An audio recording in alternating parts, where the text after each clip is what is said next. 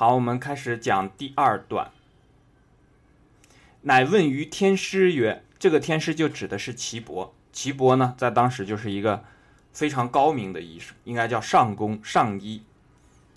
那又叫天师。我们注意这里面讲天师啊，因为中国的这个文化，它几千年传承下来以后，实际实际上讲三千七百多年传承下来之后呢，有很多东西一直在在这个被掺杂、被搅和。比方说“天师”这个词。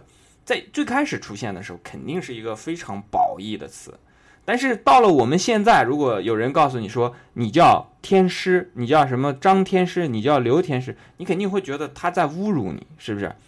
因为到了后代的时候呢，很多的这个词啊，原先的好词，慢慢的被这个不停的这个掺杂进很多东西之后呢，就变得不好了。那我们呢，想要理解这个《黄帝内经》的时候，最好把自己。置身于这个三千多年以前，然后去来看这个看这个《黄帝内经》的这个文字，那当时所讲的这个天师啊，肯定是一个很高的位置，而且应该是属于这个能够通天的这么一个人。因为古时候的这个有一部分这个医生啊，他的医术就是通过祝由，就是巫祝啊，用巫术然后来这个。进行治病的。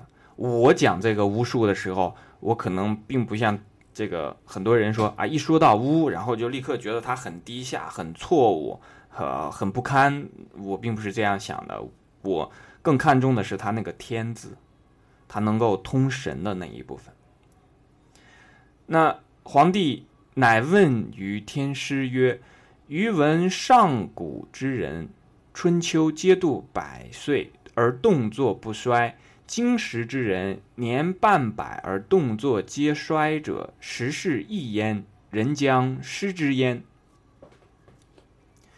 那这句话呢，就说皇帝自己说啊，说余闻上古之人，说我听说这个上古时代的人啊，那对皇帝来讲是上古时代的人，那就是更早更早以前了。那其实我们人类呢，在很早很早以前的这个一段历史啊，它这个记录是非常缺乏的。呃，就不用讲说是《黄帝内经》里面所讲的这个上古之人，就包括我们自己的，比方说三皇五帝的这个历史，就记录的非常少，只有在这个《尚书》啊什么这个就是孔子后来整理的一些这个里面才能找到。那这个问题呢，不是说仅仅我们中国是这样的，比方说去古希腊，古希腊呢。它其实真正的文化发源也是这个很早，也有很长一段的这个时间的历史说不清楚，都是在这个克里特岛啊，在这个爱琴海，在那个岛上的这个这个文明，那那一块的这个文明呢，有楔形文字，有文字，然后包括这个在在这个就是呃叙利亚这一带的很多的有文字，也知道那里有文化，然后就像这个呃。中美洲的这个，呃，玛雅文明，就就很多的这样的，或者说像埃及的这个古埃及更早的这个，很多都是甚至有木乃伊，都是确凿的东西放在那里。可是关于它的这个技术啊，非常的少。比方说像这个古希腊呢，他们就靠这个荷马史诗。那古时候在那一段的时候，他记录的时候呢，都是用这个诗的方式来记录，他不是他把历史。放在了次要的位置上，更关注的是他诗的这个情怀。那所讲的上古之人，很可能是比这些还要早的，更早的一段历史，就是我们就可以约略的把它理解成为说非常非常久远的这些人。春秋皆度百岁，就这些人呢，他基本上都能活过百岁，而且最厉害的是什么呢？动作不衰，就他这个。不仅活的寿命长，而且他的这个生命质量非常好，这一点很重要。我们现在呢，有的时候说这个寿命长好像就等于健康似的，其实不是这样的。寿命长一直在受罪，这个这种生命，即便是拥有的话，你也不能讲是一件什么多好的事情，是不是？可是人家这个呢，是说春秋皆度百岁，过了一百多岁，动作不衰。那其实我们现在也能见到这种人，但这种人呢，一般都是我们见到的这个我们讲的练家子，习太极拳的，对吧？习武之人非常少，现在这样的人都已经是凤毛麟角。但是最起码他们告诉我说，告诉我们说，哎，这样的人确实是存在的。他一般不仅去外练筋骨皮，而且还会内练一口气，会有很多的这个饮食啊，怎么怎么样的做法告诉我们。但是我们要看到，在现在呢，这种事情是一个个例，非常少。百岁老人不管在哪儿都是非常稀罕的事情。可是，在那个时候讲，从皇帝的这一问来看，这应该是一个普遍的情况。那么。后面的这个皇帝讲了，说今时之人年半百而动作皆衰者，时势易焉，人将失之焉。说皇帝那个时候啊，因为皇帝我们按照这个理解，就应该是两三千年以前的这个这个人，就已经是年半百而动作皆衰者，五十岁而动作皆衰，那这个就是行动就不不是那么方便了。那实际上我们如果参看这个历史啊，其实在这个就是清朝，甚至就是在这个嗯民国之前啊，整个的中国人的这个寿命都不是特别长，有战乱的原因，有饥荒的原因，也有疾病的原因。那其实这几这几者啊，就是这个战乱、饥荒、疾病，然后社会动荡与否，这其实是相关的。他这里讲说。年半百而动作皆衰者，时势易焉。呃，时势易焉，人将失之焉。那这地方讲的就是说，在那个时候就已经出现了这个，这个人还没有到百岁的时候就已经开始这个行动不利。那这个情况我们因为现在也是这样，对吧？到了这个，我们甚至有时候不到这个这个半百，不到五十吧。其实我们这样来看，好像五十。还是属于一个比较长的时间，是吧？那现在我们有的人这个四十来岁，甚至三十来岁就开始出现的这个这个行动就不是那么的这个便利了，因为古时候的他的这个体力劳动者特别多，大部分的这个说的余文上古之人啊，大部分他都是经常的，如果是贵族呢，也会骑马射箭这样的。我们现在的人呢，很多都是这个运动特别少，活动特别少，即便有活动呢，也不是像古代的这种。呃，这个去做这个田间的劳作，这都是很辛苦的事情。如果不做这些呢，有可能会去打猎、打仗这样。那我们可以看到，就是说，在那个时候，他已经有这个情况了。那我们就接着讲下面这一段呢。这个岐伯就回答了皇帝的这个疑问。岐伯对曰：“上古之人。”其之道者，法于阴阳，合于术数，饮食有节，起居有常，不忘坐劳，故能行与神俱。好，神又提到了，而尽终其天年，度百岁乃去。今时之人不然也，以酒为浆，以妄为常，醉以入房，以欲竭其精，以耗散其真，不知持满，不识欲神，勿快其心。逆于生乐，起居无节，故半百而衰也。我们大部分人看完了这段，基本上能记住的就是说，上古之人怎么怎么怎么怎么样，是吧？度百岁乃去。今时之人则不然也，怎么怎么怎么样？然后故半百而衰也啊，和上面的是一样。然后中间的这一段就会很多的意思啊，有的读得快的就忽略过去了，有的深究的呢，深究一会儿呢。也搞不明白，阴阳是什么，术数是什么，神是什么，形是什么？几个问完之后，直接就放弃了。那这样的话呢，这一段的精华我们又没法得到，所以我们慢慢的把它来分解的来读一下。岐伯对曰：“上古之人，其知道者。”好，问题马上就出来了。其知道者，知道者是什么人？古时候的字啊，就是在这个金元之前的很多字啊，就是当外族文化还没有大量的进入中国的话呢，那个时候的所有的文字啊，一个字就是一个意思。所以其知道者不是我们现在的说其知道者，知道是一个词，者是一个词，不是这样的。只要在金元宋之前的这些，你去看的时候，记住知是知，道是道，者是者。其知道者，知道道的人，什么什么者，者就是什么什么样的人。那其知道者就是上古之人，那些懂得道的、知道道的人。好，这就把一个老生常谈的话题揪出来了。什么是道？什么是道？就像我们刚才讲的，什么是神一样，这问题很难讲。一讲呢？每个人都会给你噼里啪啦讲一大堆，但是每个人都讲不清楚。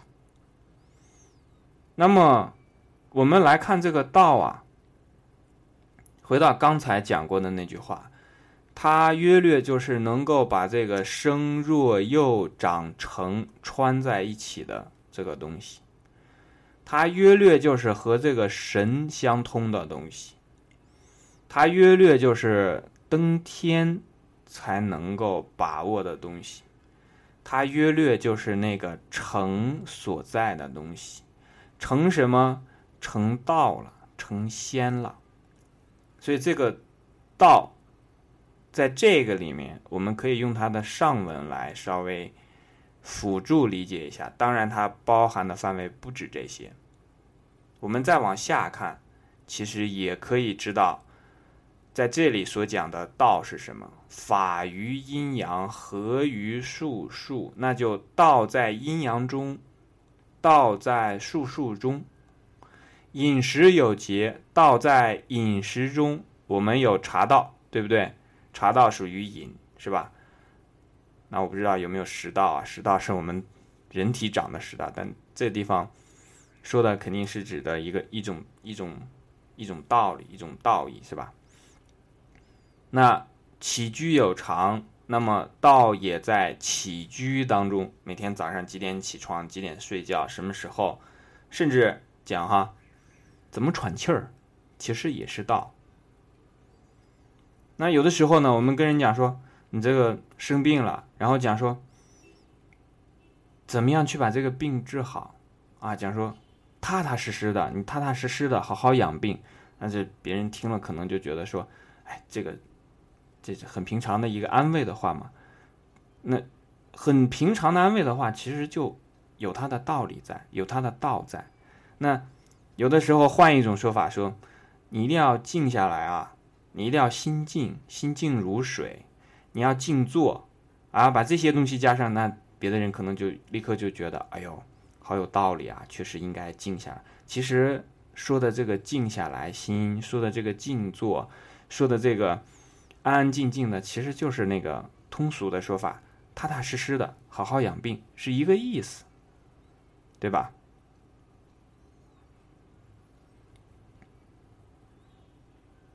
那么我们看这个道在阴阳中，道在术数中，道在饮食中，食饮有节，道在起居中。刚才我们讲道也在这个呼吸中。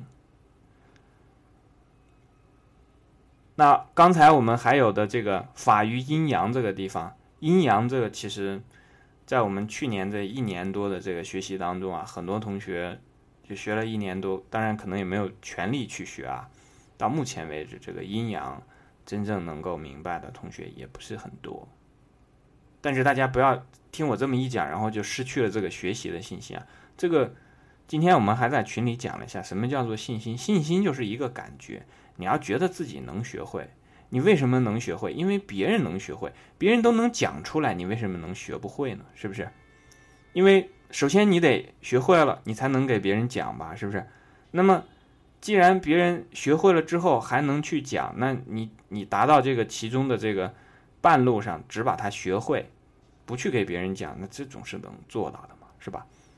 那法于阴阳，阴阳是什么？那肯定有很多人又会有非常多的回答。阴阳其实就是这个道，就是规律。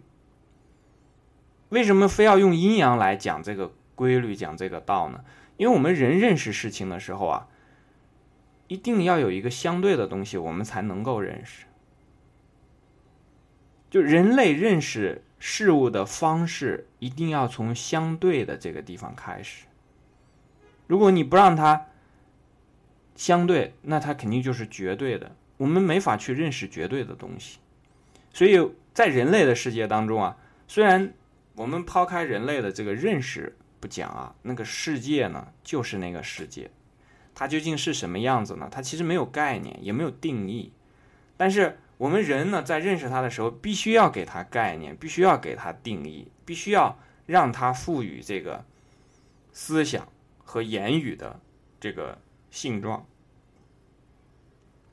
这是为什么讲说弱而能言，要讲这个能言这一部分，因为。如果不能够化作人的思考的这个元素、言语的这个元素元素的话，那这东西就没法去流传。一个石头，它就是一个石头。那我们没法去这个把它变成言语、变成思想的话，那这个它放在那儿，一个石头和一个这个树木没有什么区别。可是。当我们认识到说这是一个石头的时候，你要明白，潜在的立刻就产生了一个概念，说那不是石头。就是有石头存在的时候，就一定有非石存在；有木头存在的时候，就一定有非木存在。所以这个一个是阴，一个是阳。你这个时候如果定义一个阴的时候，就要有一个阳。比方说我们说天在上，那一定就有不在上的。如果把天在上定为阳，那么不在上的就是阴，对吧？非上就变成了阴，所以这样的话，很多的事物呢，都从通过这个这个是与这个非是的这么一个方式呢，就产生了人类的整个的这个认识系统。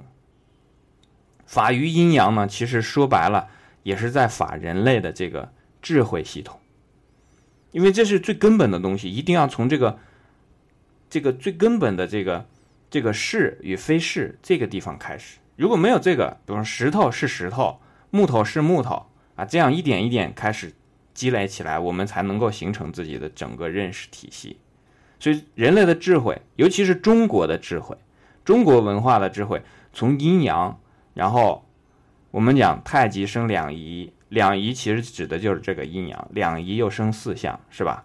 四象又生八卦。八卦，然后再分，就分成了六十四卦。然后把这些东西进行复杂的这个变化之后呢，这个复杂其实和我们的客观规律是吻合的。那进行这些变化之后呢，就形成了术数。中国的这个术数啊，它和西方的这个术数呢，其实都怎么讲呢？不一定是一定要和数目联系在一起的。比方说我们讲的六十花甲子。十天干，十二地地支，甲乙丙丁戊己庚辛壬癸，十天干。其实这个甲乙丙丁这些这些符号，它其实就是数学符号。子丑寅卯这些也是数学符号。这个地方所讲的阴阳，所讲的数数，其实所指的就是人类智慧。所产生的对我们生活的、生命的指导。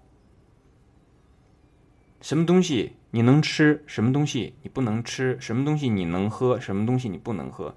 食饮有节。啊，这地方又出现一个很关键的概念：有节。什么叫做有节？我们看过竹子，是吧？还有这个芝麻开花节节高，那个竹子啊，它是一节一节的。为什么食饮有节？因为这个世界本身就是有节的。我们可以稍微广泛的联系一下啊，比方说天地人，是吧？这是我们经常讲的三才，天地人。那么在食饮有节的这个节呢？我们比方说，在物理学当中有什么呢？光、磁、电，是吧？好，我们先不讲磁，这个磁呢，因为有人说有磁单极子存在，但是最后找了半天找不到磁单极子。呃，我讲到这段这个物理学的呃概念，如果有的有的同学就是物理这块不不是很熟悉，就不用太在意啊。嗯，这个不是特别之重要。那么有人说有这个磁单极子，实际上没有找到磁单极子，磁就很像天，是不是？那么地这个电呢就很像地，那这光呢很像人。我打这个比方哈，那这个和这个有节的这个节有什么关系呢？我们知不知道，在这个有的这个发光的这个物质啊，就发光的物质，如果用电子去轰击它的时候。然后它如果得到一定能量的时候，它会电子会跃迁，跃迁到下一个能级的时候，就会产生光子，也就是光产生电的时候会有一个能级的跃迁。那个能级呢，就像那个结一样。如果你的能量不够呢，你怎么去轰击它，它这个东西都不会发光。当你的这个能量达到了那个所谓的这个这个能级的这个这个标准之后呢，它这个。就开始发出光子了，所以从最根本的光磁电这个上面就已经有结了。呃，我讲这个有结呢，简单来讲啊，我们把这个物理概念简单来讲，就是说，如果是无结的话，那么那个物质，当你用这个给它加能能量的时候呢，它就应该只要你加能量，它就放光子。但是它实际上不是这样的，它是分段的，在这一个段上。哎，放出，然后再加到另外一个这个这个能级上，又开始放光。它就这个图，如果你画出来，就很像一根竹子，就很像一根竹子。它是中间一段是空的，然后到某一个节点一个节上，然后可以发光。所以这个地方，所以这个地方呢，就是说，我我找到自己认为的一个佐证啊，就是说，其实从物理学来讲，它其实这个。就已经奠定了这个这个节的这个关系。当然，我们也可以讲说，比方说我们有节气，是吧？啊，一过了五天之后，过了十五天之后，这个一过节气的时候呢，天气必变，是不是？那我们人吃饭呢，一天也要早上吃一顿，中午吃一顿，有时候晚上吃一顿。当然，有的这个不是这样的啊。那我们做很多事情都是这样的，包括我们常讲的说。一张一弛，文武之道。看书呢，不能总看，是不是？运动也不能总运动，要有张有弛，是不是？每一天呢，你这个活动了，白天活动完了，晚上都要睡觉，你不能连着这个一天两一天一夜，两天两夜的这样的不停的去这个熬夜，搞到三天的时候，基本上就快挂了，对吧？你如果敢无节的话，所以处处有节，我们见到的是吧？那起居有常，哎，后面紧接着就来了，什么时候起，什么时候居，对吧？哎，也要有一个规律，这个常就是规律。那我们现在也知道，如果你敢轻易的、经常性的去改变你的生物钟的话，基本上等于找死，既是那个早死，也是那个找死。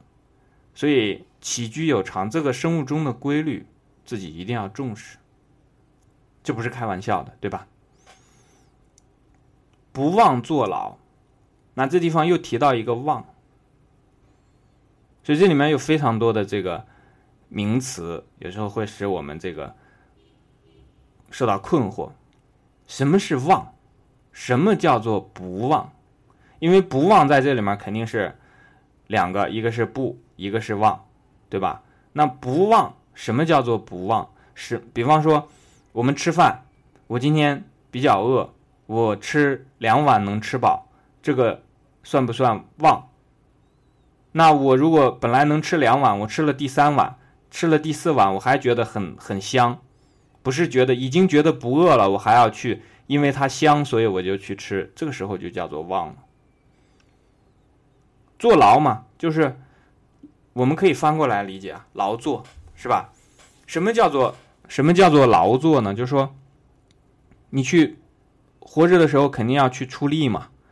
你去出力的时候，当你的身体超过限度的时候，其实你往往会收到信号的。身体其实经常给我们做这种提醒，但是我们由于有了自己的妄念的时候，哎，我觉得自己不累，我觉得我自己还能干多少？哎，我太喜欢那个东西了，我一定要这个更加努力的去做。很多事情在这种时候呢，就会出现这个妄就把人给控制了，那这时候就会伤害健康。好，到了最后一句最重要的话了，在这一段里面，故能形与神俱。如果你能上古之人，其之道者。法于阴阳，合于术数，食饮有节，起居有常，不忘坐牢。最最重要的是，这个时候才能形与神俱。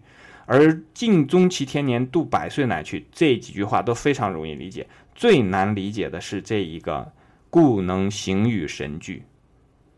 这一个形神一句，形与神俱是这一段话里面最最重要的。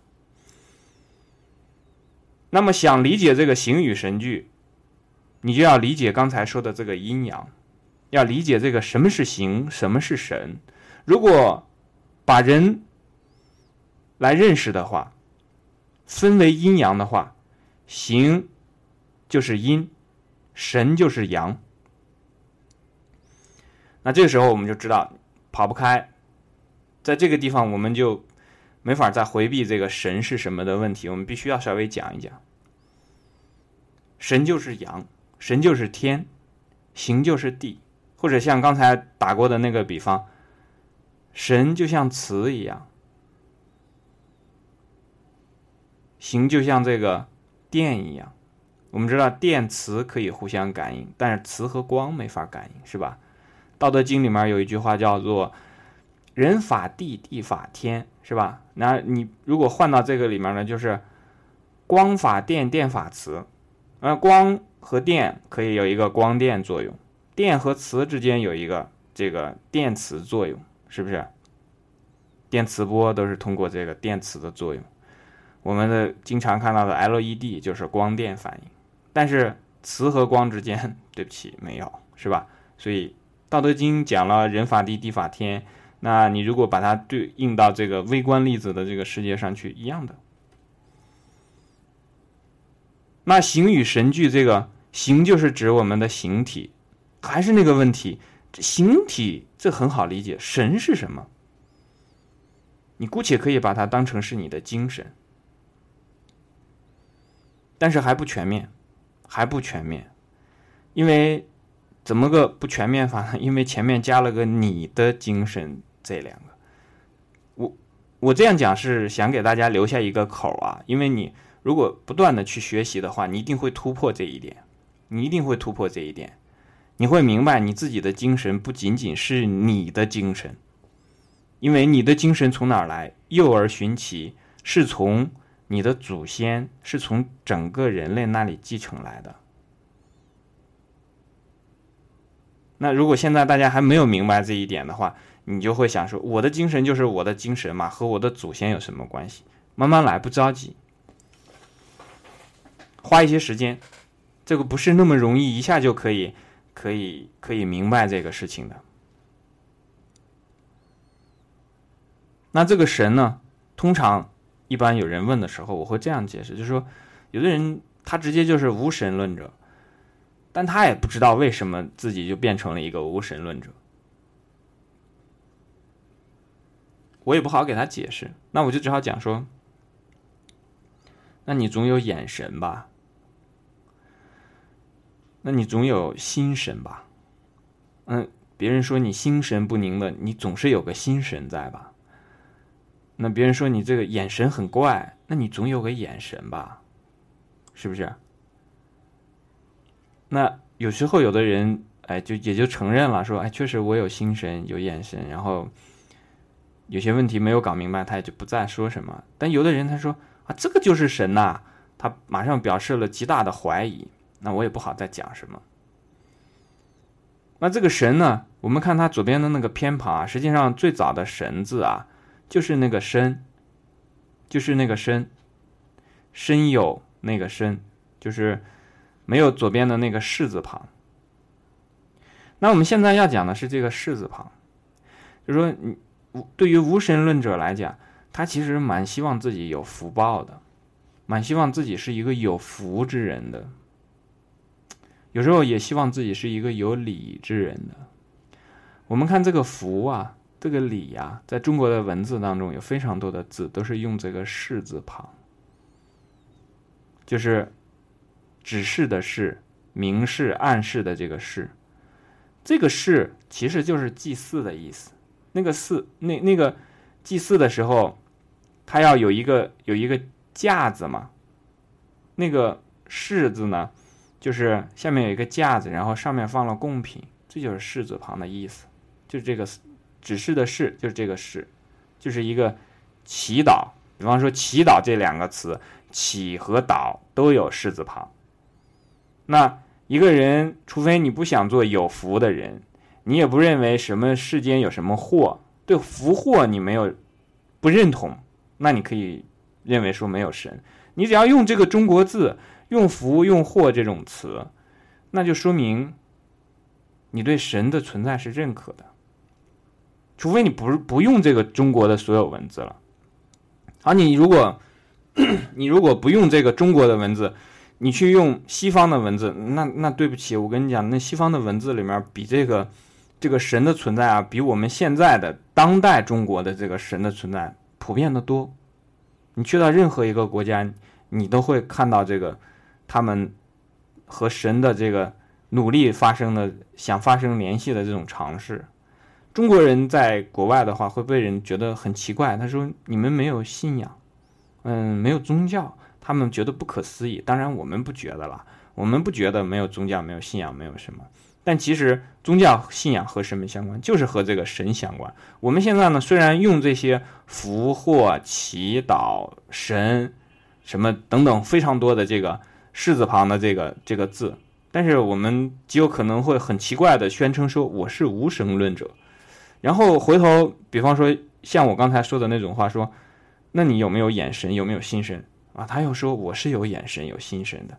好，那神的问题我们就不展开讲，今天就讲这一些。今时之人不然也，以酒为浆，以妄为常，醉以入房，以欲竭其精，以耗散其真，不知持满，不识欲神，勿快其心，溺于生乐，起居无节，故半百而衰也。对照上面的就比较好理解了。现在的人不是这个样子的，我们用在现在也还是可以适用。以酒为浆，就是喝酒啊，像喝水一样。那在北方非常普遍。那酒呢，其实是比较容易乱性的。那这个性呢，我们可以用《三字经》里面的这个“人之初，性本善，性相近，习相远”的那个性，因为那个是指人的本性。以妄为常呢，刚才我们讲过，就是说。妄和常之间呢，它往往是有一个尺度的，这个尺度很难把握，很难把握。只有什么人才能够把握呢？诚、诚恳的人才能够把握得了这个望和长，或者叫什么叫做诚呢？就是不欺骗自己的人，就自己心里怎么想，然后他就是这个样子了。那你可能听了我这个话，你会觉得说啊，难道我还经常欺骗自己吗？是的，很不幸，你确实经常欺骗自己，包括我自己在内啊。因为一个人如果能够做到成的话，能够做到说不欺骗自己，这其实是很难的。今天降温了，哎呦，天气冷了，冷到什么程度？哎，就到这个程度，真的是这样的。如果你能够很诚的这个对待自己的话，那么你身上的所穿的衣服啊，常常都是合适的。但是我们往往会说，哦，天气冷了，哎呀，已经在外面，懒得翻回去再加一件衣服了，就走了。这时候呢，找了个理由就把自己骗了。哦，现在饿了，哎，不过我还想再玩一会儿，算了吧，就把这个饿这个事儿又给骗过去了。这件事情做的不对，哎，那么多人都是这样做的，我这个应该也没什么太大的错吧？一转念就把自己给骗了，非常非常多，无处不在，甚至有时候在梦里都会骗自己。所以这是往常之间的这个特别难以去界定的这个地方。如果你能够做到了这个往，就是往常就是常，能把这个东西分开之后呢，形和神就聚了。形和神就聚了，就是说，比方说刚才我们讲这个天气冷热的问题，天冷了我就加衣服。你的认识对于这个天气有一个判断，而且和这个实际的情况是吻合的。然后你所采取的实际的这个行动，这个形上的东西，就和你刚才精神上的思想上的那个认识完全一致了。形与神俱就是这个意思。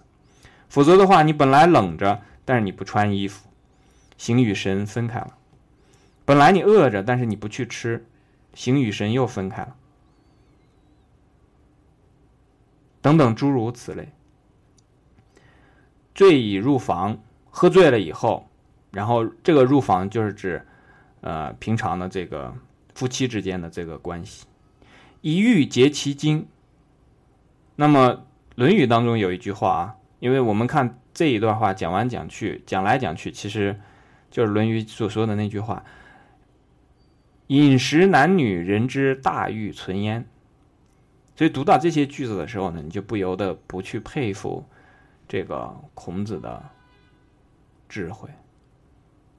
讲了这么大一篇，法于阴阳，合于术数，饮食饮有节，起居有常，不忘作劳，故能形与神俱。一直到后面的“醉入入房，以欲竭其真。”今以耗散其真，不知持满，就是这么一句话。饮食男女，人之大欲存焉。以欲结其精，以耗散其真。这个真是指人的真气真阳。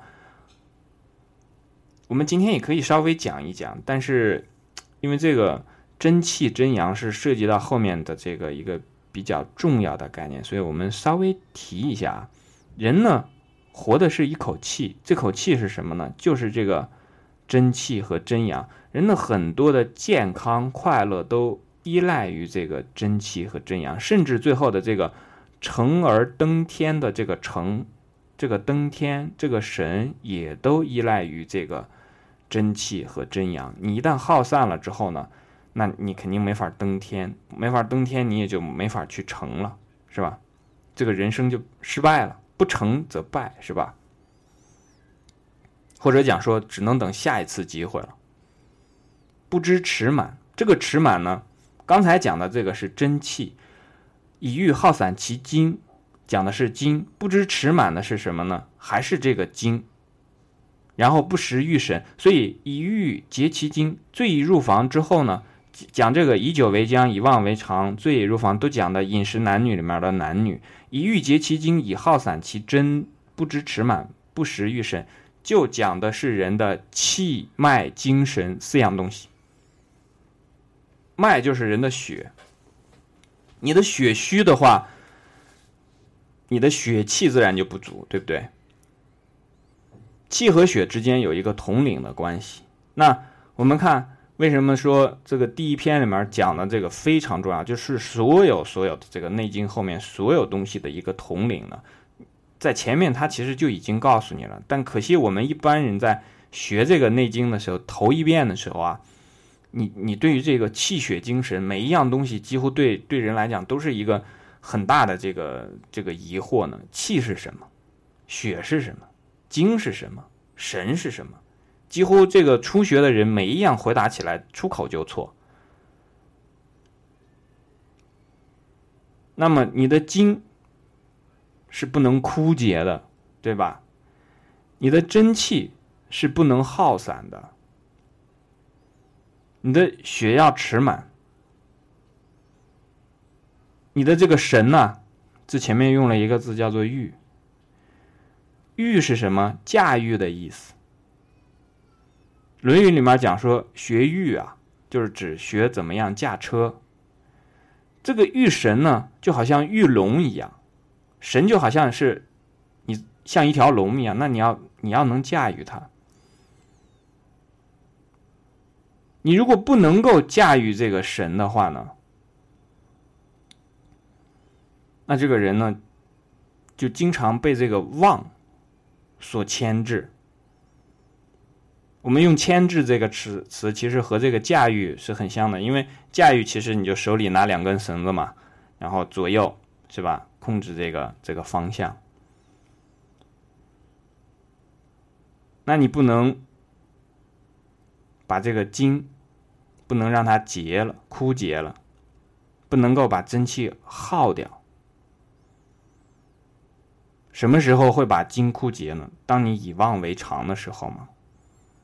以为自己可以这样做，但实际上不能。它已经枯竭了，你还要让它这个榨出点这个这个干来，那不行，是不是？真气呢？平时我们。开口神气散，意动火攻寒。你的意念多了，然后说话多了，自然就会耗掉你的真气。不知持满，有的东西是要让它有圆满的。其实这个持满，我们知道满和圆是在一起的。以前我们讲过一点保平气的这个这个这个这个做法。你想一个保平气，我们就讲保平，这个平其实一般都是圆的，对吧？一个圆平，就像我们的肚子一样，就像一个坤卦一样。那这是这个时候呢，有一个圆满的含义在。做人要做的圆满，像我们刚才讲的这个生若又长长成，哎，最后要让它变成一个圆圈。你不能走到一半然后说这人生就结束了，这怎么圆满？圆满的话，它就是可以轮回的。那最重要的要点告诉你了。在遇神这个部分，虽然他是在批评啊，他在讲说不知持满，不识遇神。其实他这个时候说的就是告诉你说，不能结其精，不能耗散其真，要持满，要遇神，都是这样来讲的。勿快其心，逆于生乐，追求的呢，就是让自己很开心。很快活，那这个我们讲究是指那种是指那种过度的开心、过度的快乐，就是到了什么程度？到了忘的程度。就人这一生当中呢，应该是有一种有一个词来形容，叫什么呢？叫淡淡的欢喜。如果你这一生充满了这个狂喜啊、大喜啊、勿快其心啊，那其实这就是不正常的。我们在群里也讲过，就说中国的文化的中，其实就是指的中道。心要稍微有一点开心，但不能凡事都物快其心，对吧？你如果凡事都勿快其心的话，一定会逆于生乐，起居无节。我们现在有非常多的人，呃，比方说到了晚上了，很晚了，还在看电视，还在上网，起居无节嘛？你为什么起居起居无节？逆于生乐嘛？为什么逆于生乐？勿快其心嘛？想怎么样就怎么样，想怎么干就怎么干。这个时候当然起居无节了，故半百而衰也。故事讲完了，这样做的话，半百而衰。所以讲到这儿呢，这个前面三段我们就看清楚了，告诉你说怎样能够让自己去这个。尽终其天年，最重要的就是形与神俱。前面也告诉你方法：起居有常，不忘坐牢；食阴有节，和与术数，法于阴阳。那首先的术数阴阳你是要学的呀，你不学你怎么知道？人类的智慧你不学根本就得不到嘛。所以《论语》第一篇开始就叫做“学而学而时习之”。第一个字，《论语》第一个字开始就是学。你不学你怎么知道阴阳？怎么知道术数？怎么知道人类的智慧？那也告诉了这个影响健康的非常多的这个原因。那这就是我们讲的这个《内经》的这个前三段。